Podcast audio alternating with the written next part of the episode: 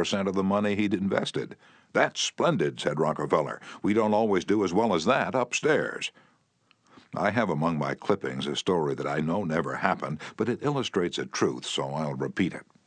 According to this silly story, a farm woman at the end of a heavy day's work set before her menfolks a heaping pile of hay.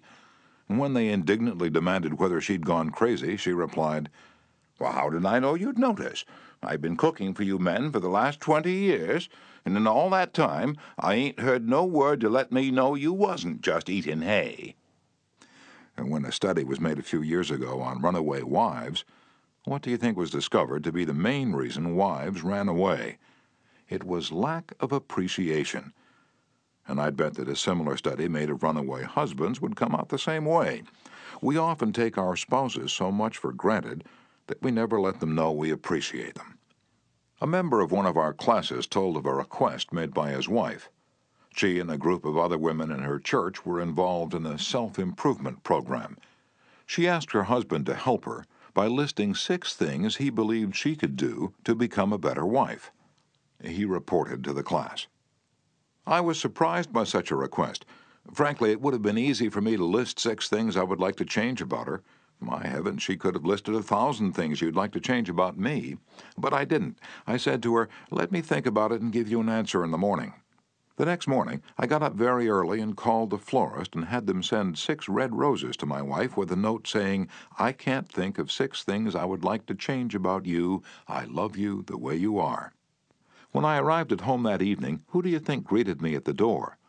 That's right, my wife. She was almost in tears. Needless to say, I was extremely glad I had not criticized her as she'd requested. The following Sunday at church, after she reported the results of her assignment, several women with whom she'd been studying came up to me and said, 'That was the most considerate thing I've ever heard.' It was then that I realized the power of appreciation." Florence Ziegfeld, the most spectacular producer who ever dazzled Broadway, gained his reputation by his subtle ability to glorify the American girl. Time after time he took drab little creatures that no one ever looked at twice and transformed them on the stage into glamorous visions of mystery and seduction. And knowing the value of appreciation and confidence, he made women feel beautiful by the sheer power of his gallantry and consideration. He was practical.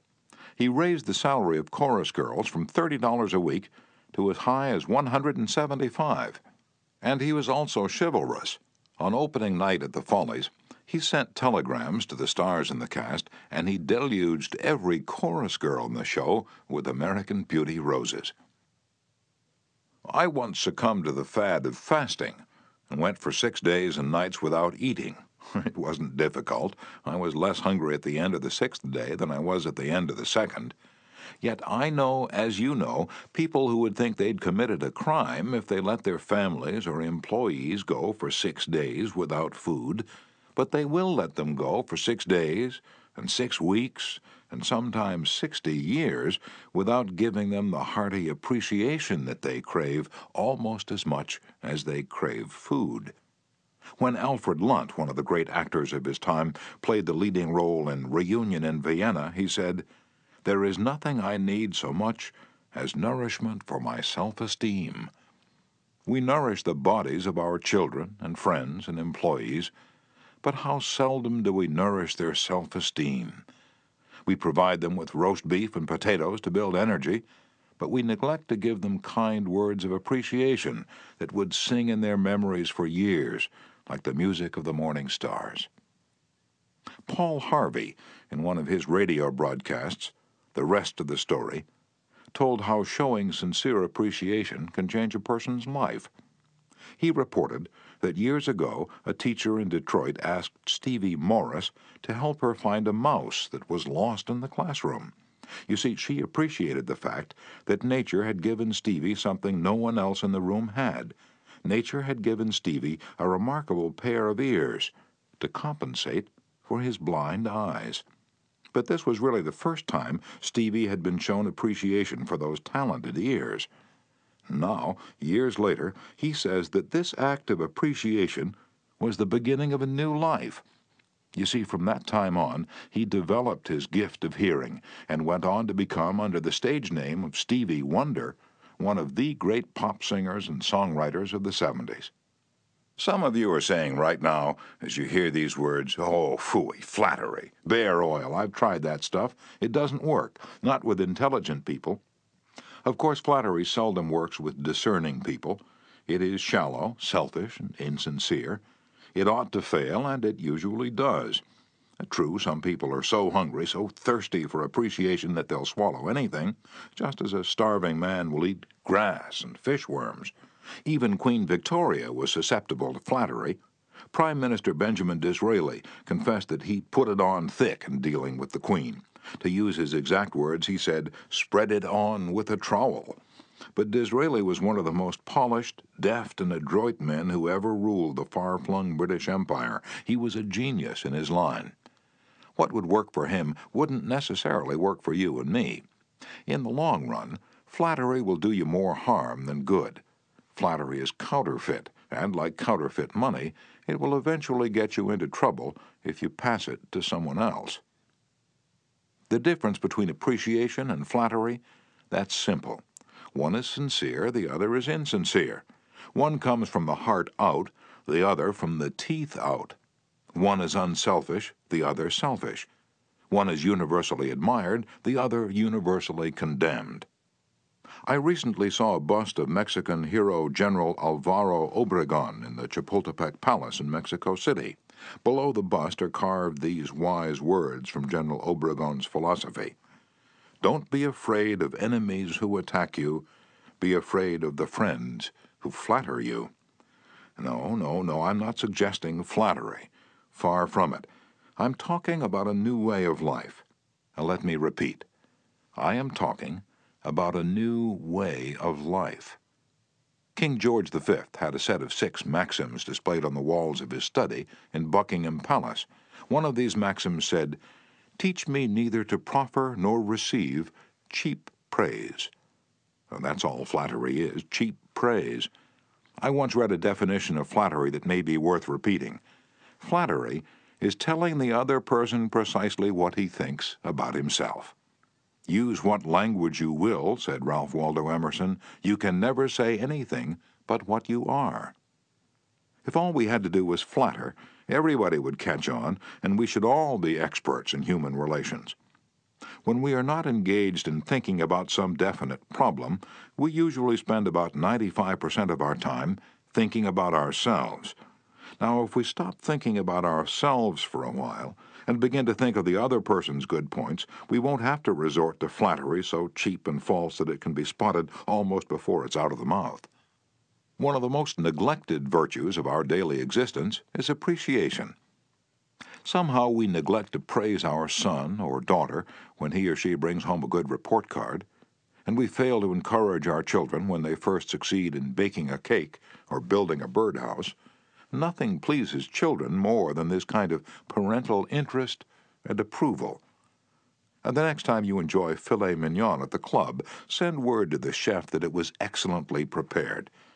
And when a tired salesperson shows you unusual courtesy, please mention it.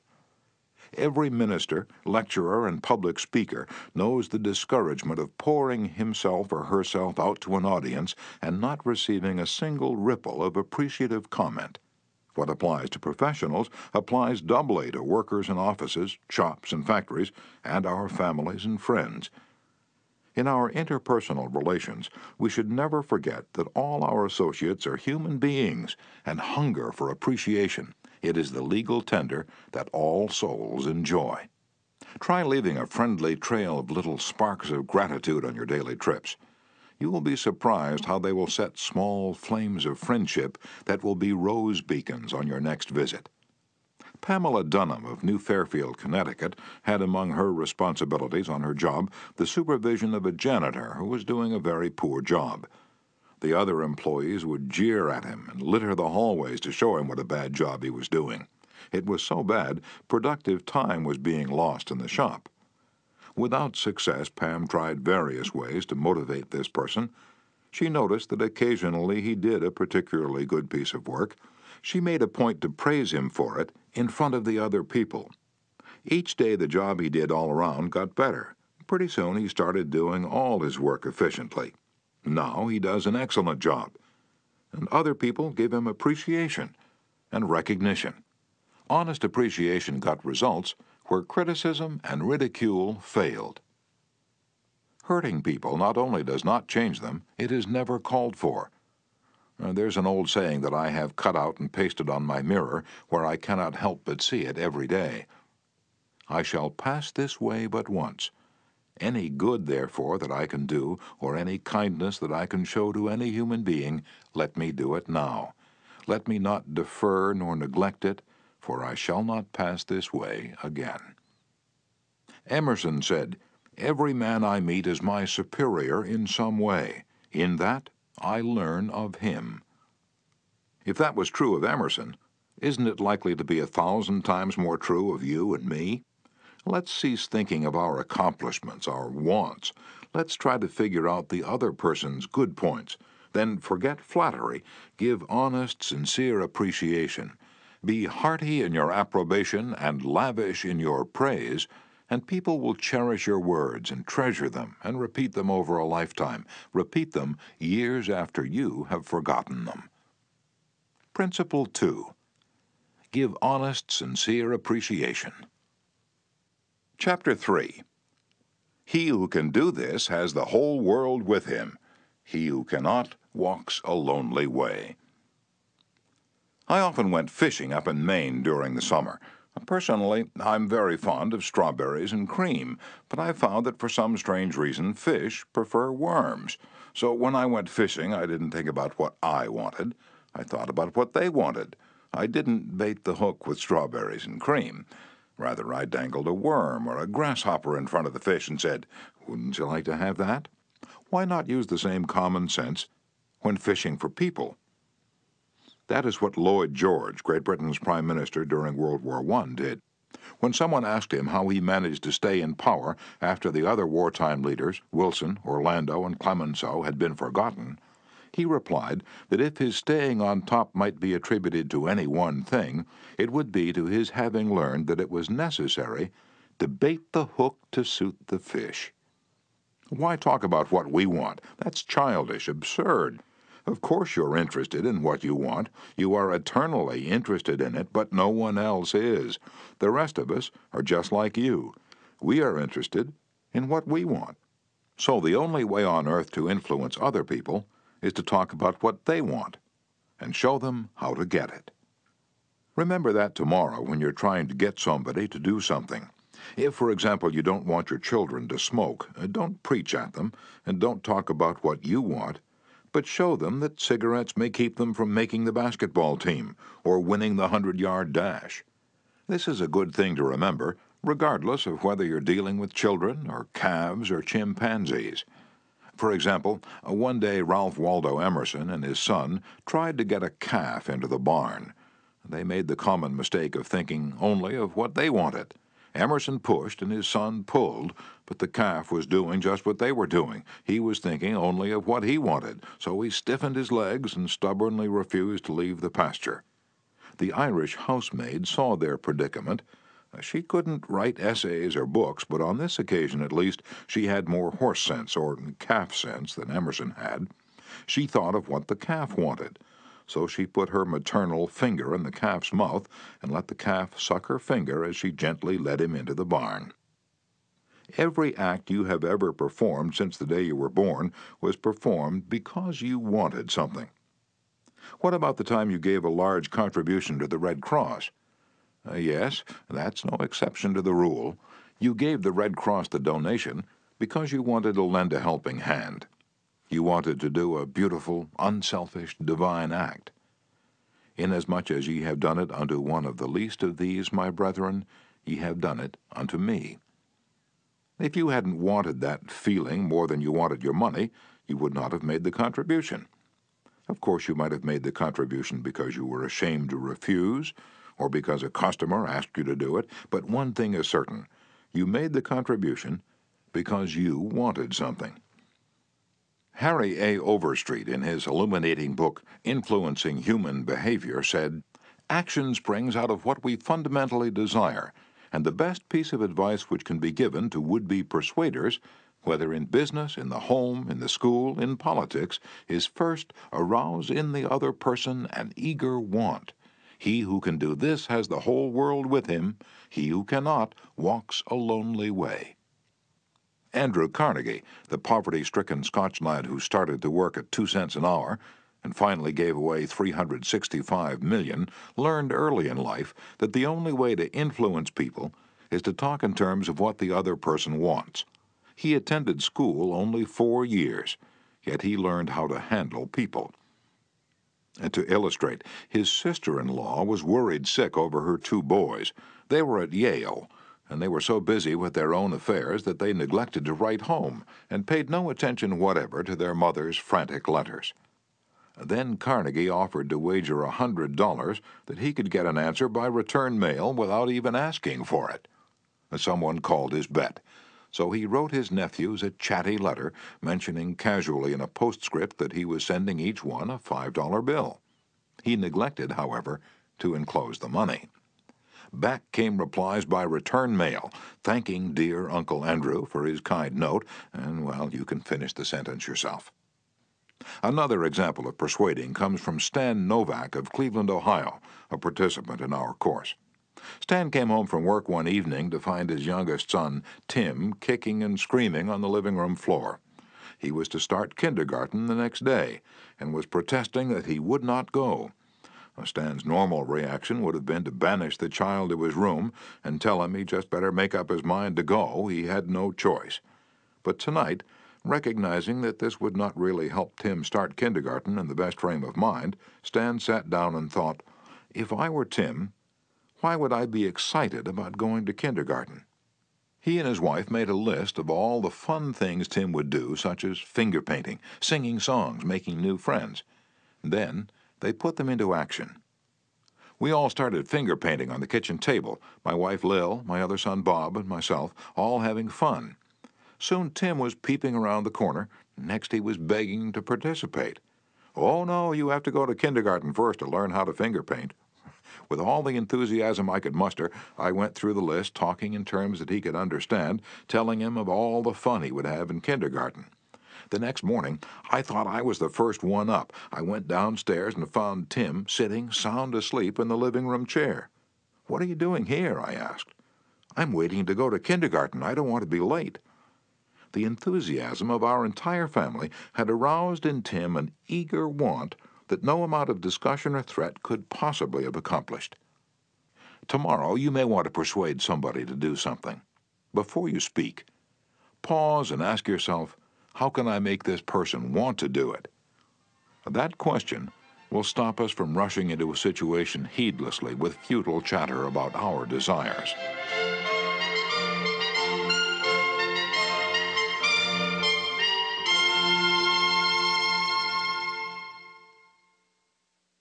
At one time, I rented the grand ballroom of a certain New York hotel for twenty nights each season in order to hold a series of lectures. At the beginning of one season, I was suddenly informed that I should have to pay almost three times as much rent as formerly. This news reached me after the tickets had been printed and distributed and all announcements had been made. Naturally, I didn't want to pay the increase, but what was the use of talking to the hotel about what I wanted?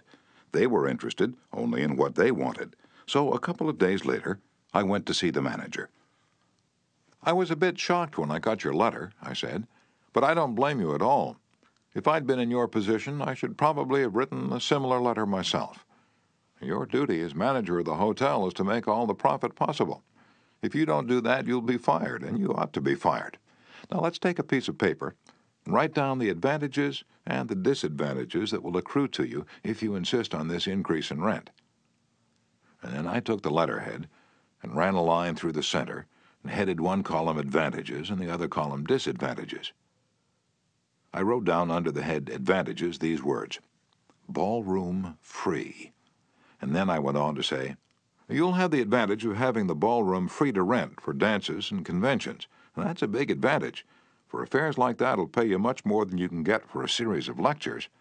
If I tie your ballroom up for twenty nights during the course of the season, it's sure to mean a loss of some very profitable business to you.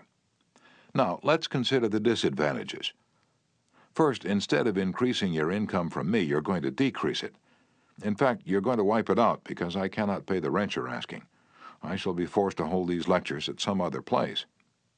Uh, there's another disadvantage to you also. These lectures attract crowds of educated and cultured people to your hotel. That is good advertising for you, isn't it? In fact, if you spent five thousand dollars advertising in the newspapers, you couldn't bring as many people to look at your hotel as I can bring by these lectures. That is worth a lot to the hotel, isn't it?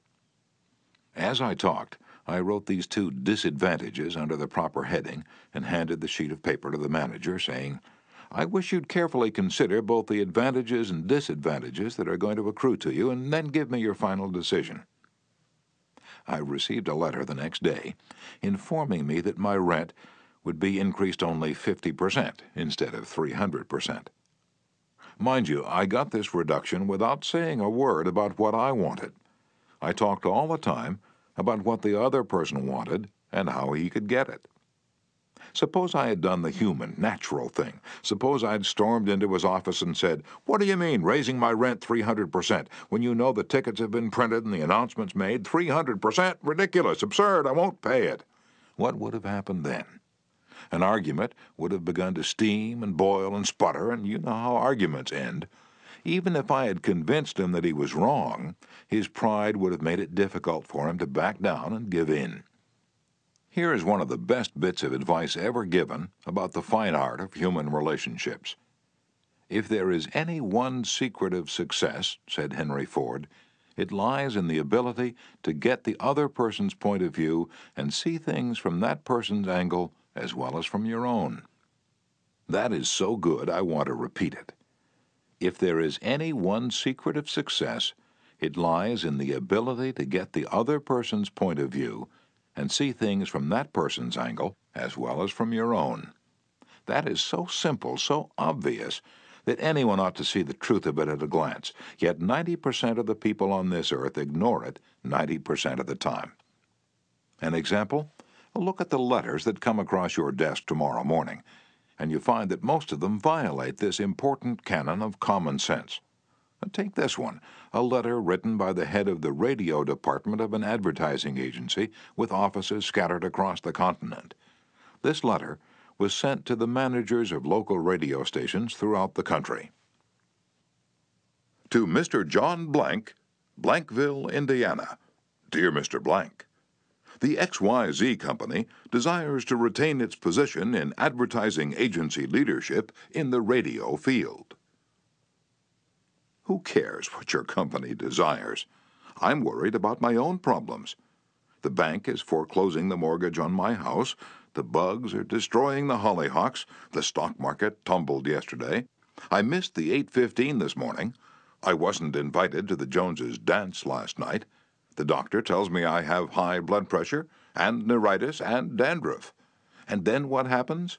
I come down to the office this morning, worried, open my mail, and here's some little whippersnapper off in New York yapping about what his company wants. Bah!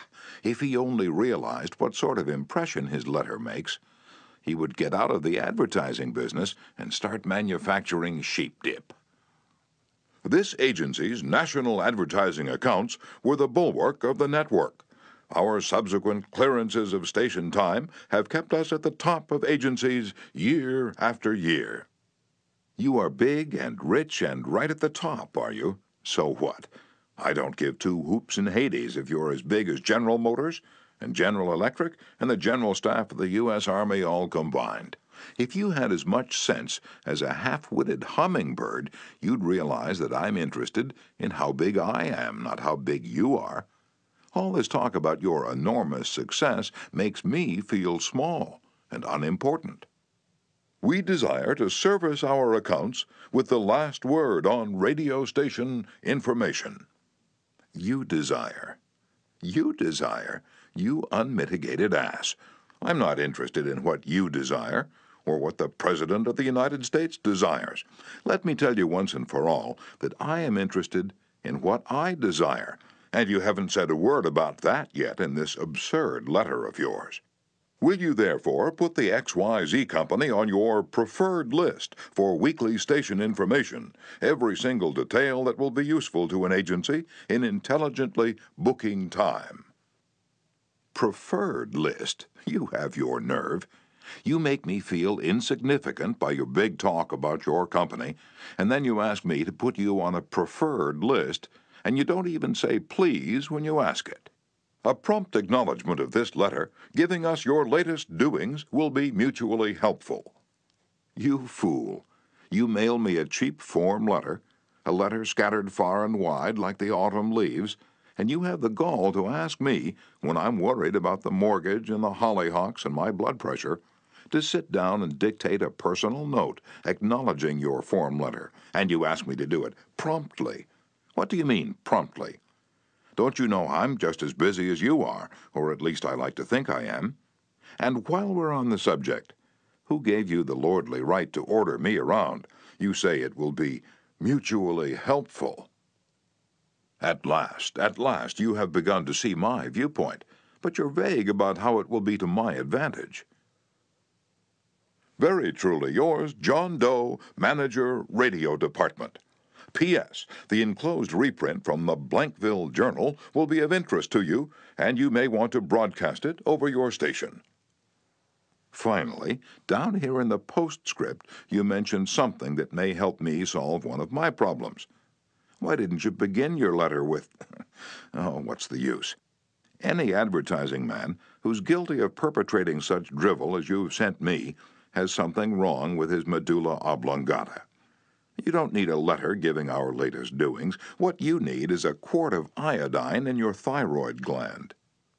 Now, if people who devote their lives to advertising and who pose as experts in the art of influencing people to buy, if they write a letter like that, what can we expect from the butcher and the baker or the auto mechanic?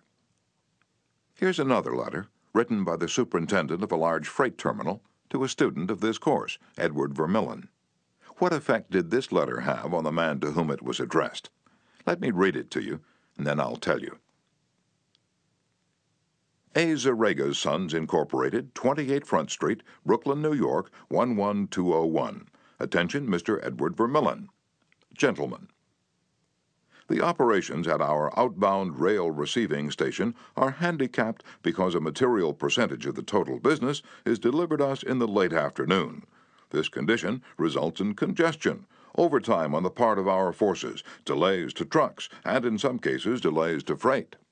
On November tenth, we received from your company a lot of five hundred ten pieces, which reached here at four twenty p m We solicit your cooperation toward overcoming the undesirable effects arising from late receipt of freight.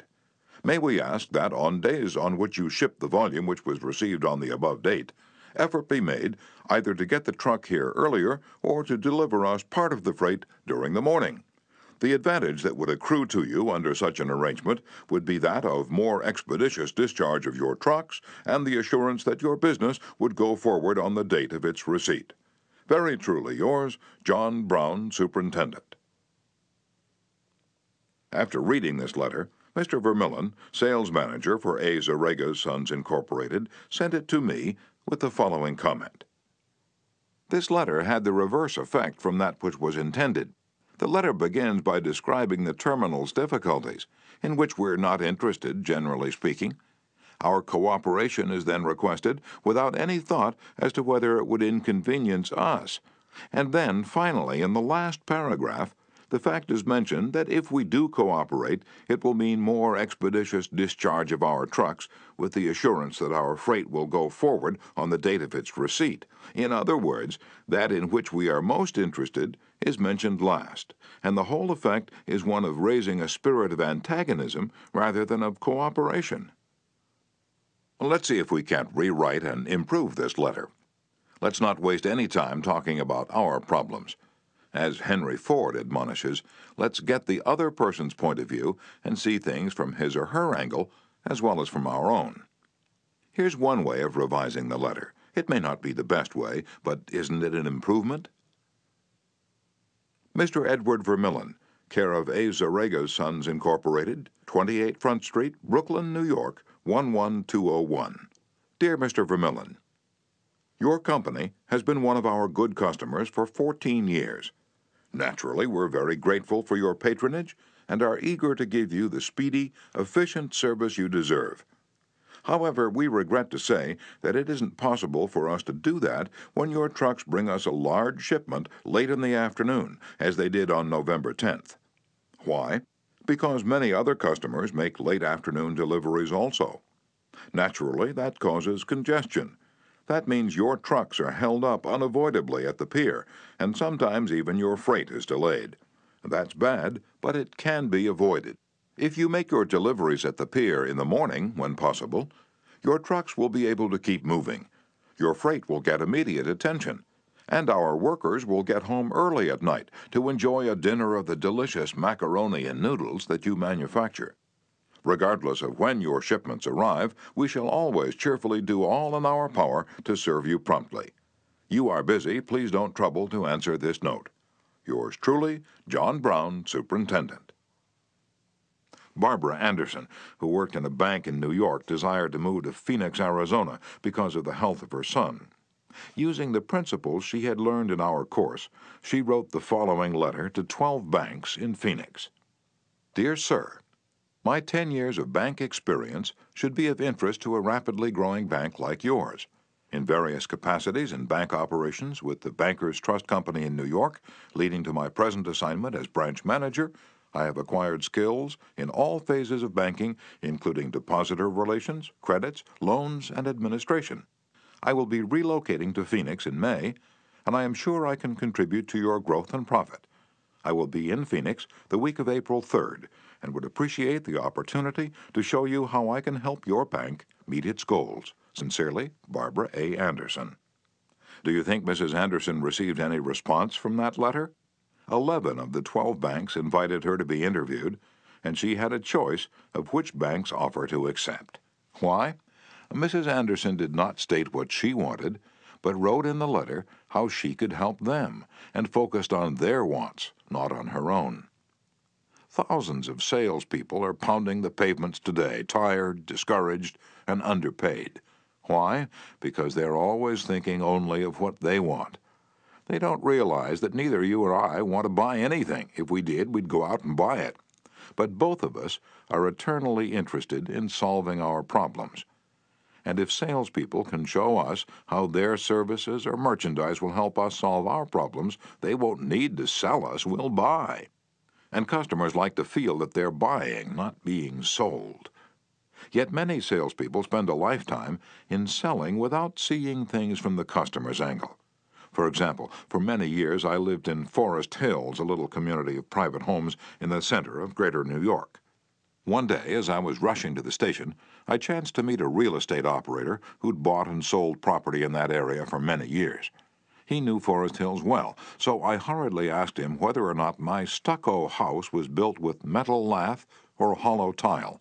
He said he didn't know, told me what I already knew that I could find out by calling the Forest Hills Garden Association. Now, the following morning, I received a letter from him. Did he give me the information I wanted? He could have gotten it in sixty seconds by a telephone call, but he didn't. He told me again that I could get it by telephoning, and then asked me to let him handle my insurance. He was not interested in helping me. He was interested only in helping himself. J. Howard Lucas of Birmingham, Alabama, tells how two salespeople from the same company handled the same type of situation. He reported, "Several years ago, I was on the management team of a small company. Headquartered near us was the district office of a large insurance company. Their agents were assigned territories, and our company was assigned to two agents, whom I shall refer to as Carl and John. One morning, Carl dropped by our office and casually mentioned that his company had just introduced a new life insurance policy for executives and thought we might be interested later on, and he'd get back to us when he had more information on it. The same day, John saw us on the sidewalk while returning from a coffee break, and he shouted, 'Hey, Luke, hold up, I have some great news for you fellows.' He hurried over and very excitedly told us about an executive life insurance policy his company had introduced that very day. It was the same policy that Carl had casually mentioned. He wanted us to have one of the first issued. He gave us a few important facts about the coverage and ended saying, the policy's so new I'm going to have someone from the Home Office come out tomorrow and explain it. Now, in the meantime, let's get the application signed and on the way so he can have more information to work with. His enthusiasm aroused in us an eager want for this policy, even though we still did not have details. When they were made available to us, they confirmed John's initial understanding of the policy, and he not only sold each of us a policy, but later doubled our coverage. Carl could have had those sales, but he made no effort to arouse in us any desire for the policies. The world is full of people who are grabbing and self-seeking, so the rare individual who unselfishly tries to serve others has an enormous advantage. He has little competition. Owen D. Young, a noted lawyer and one of America's great business leaders, once said, people who can put themselves in the place of other people, who can understand the workings of their minds, need never worry about what the future has in store for them. If you get just one thing out of this book, an increased tendency to think always in terms of other people's point of view and see things from their angle, if you get just that one thing, it may easily prove to be one of the building blocks of your career. Looking at the other person's point of view and arousing in him an eager want for something is not to be construed as manipulating that person so that he will do something that is only for your benefit and his detriment. Each party should gain from the negotiation. In the letters to Mister Vermillon, both the sender and the receiver of the correspondence gained by implementing what was suggested. Both the bank and Missus Anderson won by her letter in that the bank obtained a valuable employee and Missus Anderson a suitable job. And in the example of John's sale of insurance to Mister Lucas, both gained through this transaction. Another example in which everybody gains through this principle of arousing an eager want comes from Michael E. Whidden of Warwick, Rhode Island, who's a territory salesman for the Shell Oil Company. Mike wanted to become the number one salesperson in his district, but one service station was holding him back. It was run by an older man who could not be motivated to clean up his station. It was in such poor shape that sales were declining significantly. This manager would not listen to any of Mike's pleas to upgrade the station. After many exhortations and heart-to-heart talks, all of which had no impact, Mike decided to invite the manager to visit the newest Shell station in his territory. The manager was so impressed by the facilities at the new station that when Mike visited him the next time, his station was cleaned up and had recorded a sales increase. This enabled Mike to reach the number one spot in his district. All his talking and discussion hadn't helped, but by arousing an eager want in the manager, by showing him the modern station, he had accomplished his goal, and both the manager and Mike benefited. Most people go through college and learn to read Virgil and master the mysteries of calculus without ever discovering how their own minds function. For instance, I once gave a course in effective speaking for the young college graduates who were entering the employ of the Carrier Corporation, the large air conditioner manufacturer. One of the participants wanted to persuade the others to play basketball in their free time, and this is about what he said. I want you to come out and play basketball. I like to play basketball. The last few times I've been down to the gymnasium, there haven't been enough people to get up a game. Two or three of us got to throwing the ball around the other night, and I got a black eye. I wish all of you would come down tomorrow night. I want to play basketball. Did he talk about anything you want? Now, you don't want to go to a gymnasium that no one else goes to, do you? You don't care about what he wants. You don't want to get a black eye. Could he have shown you how to get the things you want by using the gymnasium? More surely. More pep, keener edge to the appetite, clearer brain, fun, games, basketball. To repeat Professor Overstreet's wise advice, first, arouse in the other person an eager want. He who can do this has the whole world with him. He who cannot walks a lonely way. One of the students in my training course was worried about his little boy. The child was underweight and refused to eat properly. His parents used the usual method. They scolded and nagged. Mother wants you to eat this and that. Father wants you to grow up to be a big man. Did the boy pay any attention to these pleas? And just about as much as you pay to one fleck of sand on a sandy beach.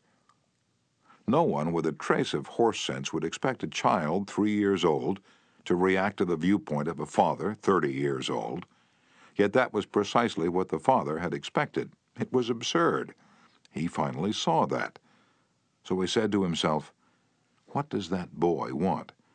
How can I tie up what I want to what he wants?" It was easy for the father when he started thinking about it.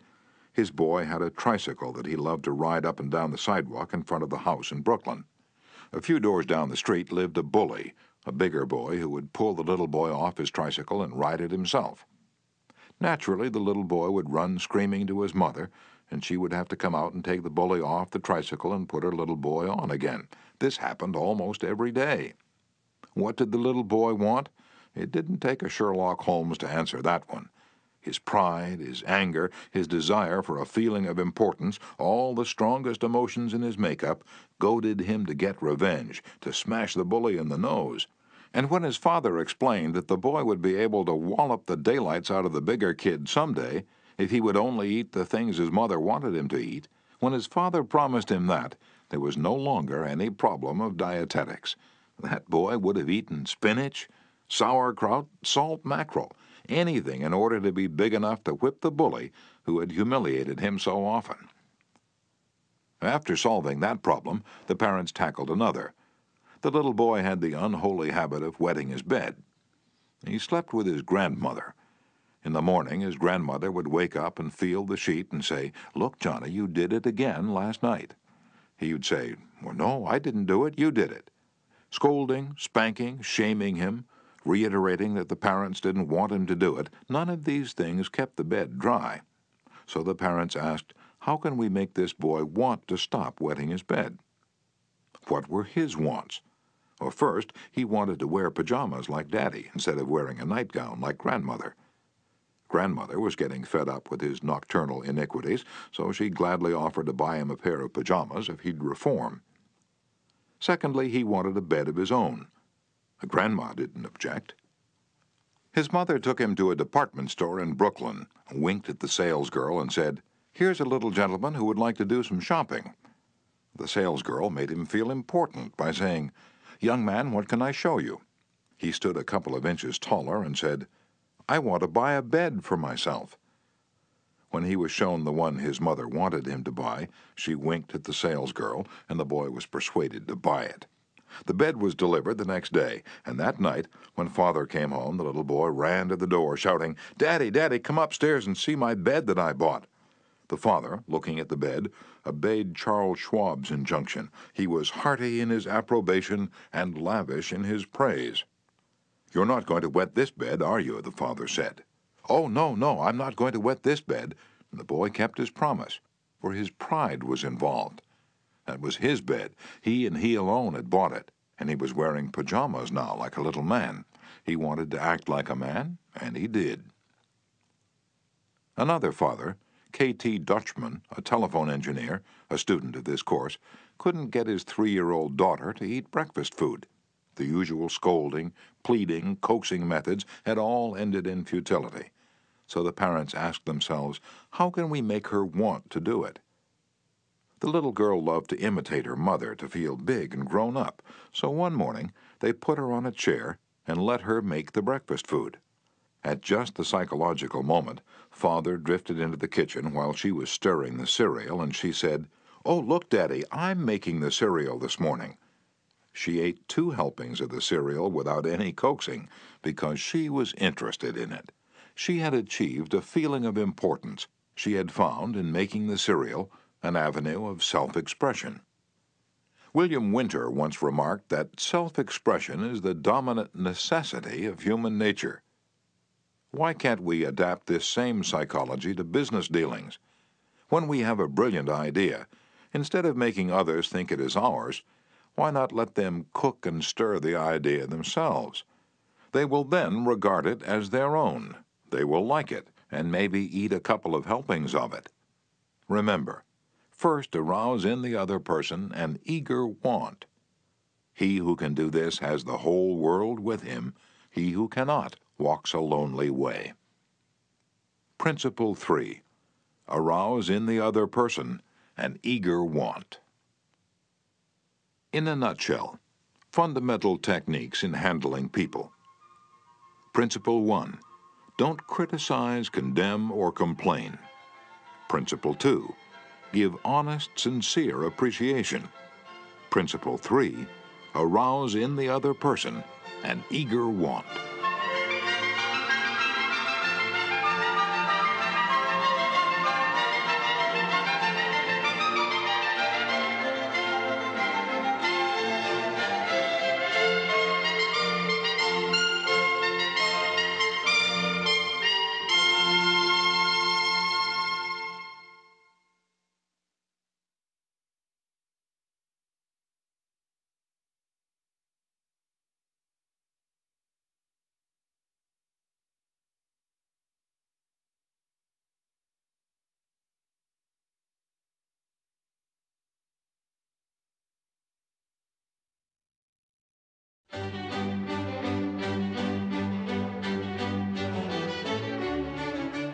Part two, Six Ways to Make People Like You.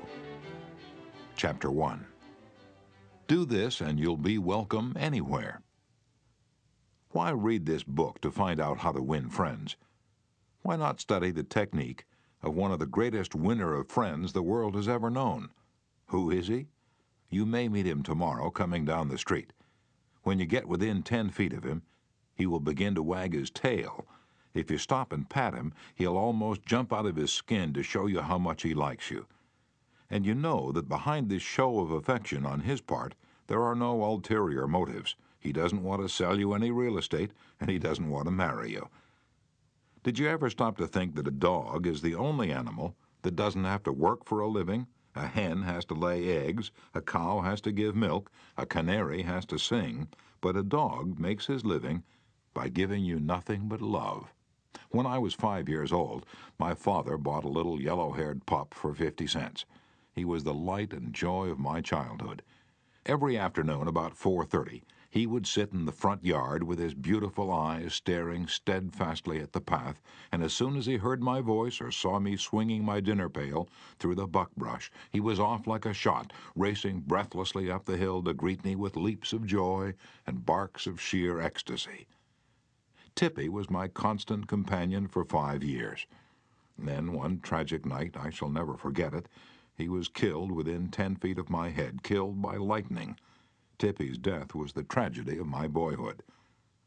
You never read a book on psychology, Tippy. You didn't need to.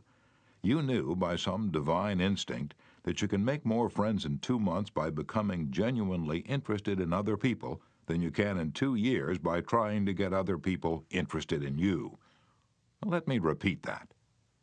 You can make more friends in two months by becoming interested in other people than you can in two years by trying to get other people interested in you. Yet I know, and you know, people who blunder through life trying to wigwag other people into becoming interested in them. Of course, it doesn't work. People are not interested in you. They are not interested in me. They are interested in themselves, morning, noon, and after dinner. The New York Telephone Company made a detailed study of telephone conversations to find out which word is the most frequently used. And you've guessed it. It is the personal pronoun I. I, I. It was used thirty-nine hundred times in five hundred telephone conversations. I, I, I, I. When you see a group photograph that you're in, whose picture do you look for first? If we merely try to impress people and get people interested in us, we will never have many true, sincere friends. Friends, real friends, are not made that way. Napoleon tried it, and in his last meeting with Josephine, he said, "Josephine, I have been as fortunate as any man ever was on this earth, and yet at this hour you are the only person in the world on whom I can rely." And historians doubt whether he could rely even on her. Alfred Adler, the famous Viennese psychologist, wrote a book entitled, What Life Should Mean to You. In that book, he says, it is the individual who is not interested in his fellow men who has the greatest difficulties in life and provides the greatest injury to others. It is from among such individuals that all human failures spring. You may read scores of erudite tomes on psychology without coming across a statement more significant for you and me. Adler's statement is so rich with meaning that I'm going to repeat it. It is the individual who is not interested in his fellow men who has the greatest difficulties in life and provides the greatest injury to others. It is from among such individuals that all human failures spring. I once took a course in short story writing at New York University, and during that course, the editor of a leading magazine talked to our class. He said he could pick up any one of the dozens of stories that drifted across his desk every day, and after reading a few paragraphs, he could feel whether or not the author liked people. If the author doesn't like people, he said, people won't like his or her stories. This hard-boiled editor stopped twice in the course of his talk on fiction writing and apologized for preaching a sermon. "I am telling you," he said, "the same things your preacher would tell you. But remember, you have to be interested in people if you want to be a successful writer of stories." If that is true of writing fiction, you can be sure it is true of dealing with people face to face. I spent an evening in the dressing room of Howard Thurston the last time he appeared on Broadway. Thurston was the acknowledged dean of magicians. For forty years, he had traveled all over the world, time and again, creating illusions, mystifying audiences, and making people gasp with astonishment. More than sixty million people had paid admission to his show, and he had made almost two million dollars in profit. I asked Mister Thurston to tell me the secret of his success. His schooling certainly had nothing to do with it, for he ran away from home as a small boy, became a hobo, rode in boxcars, slept in haystacks, begged his food from door to door, and learned to read by looking out of boxcars at signs along the railway. Did he have a superior knowledge of magic? No, he told me hundreds of books had been written about legerdemain, and scores of people knew as much about it as he did. But he had two things that the others didn't have. First, he had the ability to put his personality across the footlights. He was a master showman. He knew human nature. Everything he did, every gesture, every intonation of his voice, every lifting of an eyebrow had been carefully rehearsed in advance, and his actions were timed to split seconds. But in addition to that, Thurston had a genuine interest in people. He told me that many magicians would look at the audience and say to themselves, "Well, there's a bunch of suckers out there, a bunch of hicks. I'll fool them all right." But Thurston's method was totally different. He told me that every time he went on stage, he said to himself, "I'm grateful because these people come to see me. They make it possible for me to make my living in a very agreeable way. I'm going to give them the very best I possibly can." He declared he never stepped in front of the footlights without first saying to himself over and over, "I love my audience. I love my audience." Ridiculous? Absurd? You're privileged to think anything you like. I am merely passing it on to you without comment as a recipe used by one of the most famous magicians of all time. George Dyke of North Warren, Pennsylvania, was forced to retire from his service station business after thirty years when a new highway was constructed over the site of his station. It wasn't long before the idle days of retirement began to bore him, so he started filling in his time trying to play music on his old fiddle. Soon he was traveling the area to listen to music and talk with many of the accomplished fiddlers. In his humble and friendly way, he became generally interested in learning the background and interests of every musician he met. Although he was not a great fiddler himself, he made many friends in this pursuit. He attended competitions and soon became known to the country music fans in the eastern part of the United States as Uncle George the Fiddle Scraper from Kinzua County. When we heard Uncle George, he was seventy-two and enjoying every minute of his life. By having a sustained interest in other people, he created a new life for himself at a time when most people consider their productive years over. That, too, is one of the secrets of Theodore Roosevelt's astonishing popularity. Even his servants loved him. His valet, James E. Amos, wrote a book about him entitled Theodore Roosevelt, Hero to His Valet. In that book, Amos relates this illuminating incident. My wife one time asked the president about a Bob White. She'd never seen one, He described it to her fully, and sometime later the telephone at our cottage rang. Amos and his wife lived in a little cottage on the Roosevelt estate at Oyster Bay. My wife answered it, and it was Mister Roosevelt himself. He'd called her, he said, to tell her that there was a Bob White outside her window, and that if she would look out, she might see it. Little things like that were so characteristic of him. Whenever he went by our cottage, even though we were out of sight, we'd hear him call out, "Oh, Annie! Oh, James!" and just a friendly greeting as he went by. How could employees keep from liking a man like that? How could anyone keep from liking him? Roosevelt called at the White House one day when President and Missus Taft were away. His honest liking for humble people was shown by the fact that he greeted all the old White House servants by name, even the scullery maids. When he saw Alice, the kitchen maid, writes Archie Butt, he asked her if she still made cornbread. Alice told him that she sometimes made it for the servants, but no one ate it upstairs. "They show bad taste," Roosevelt boomed, "and I'll tell the president so when I see him."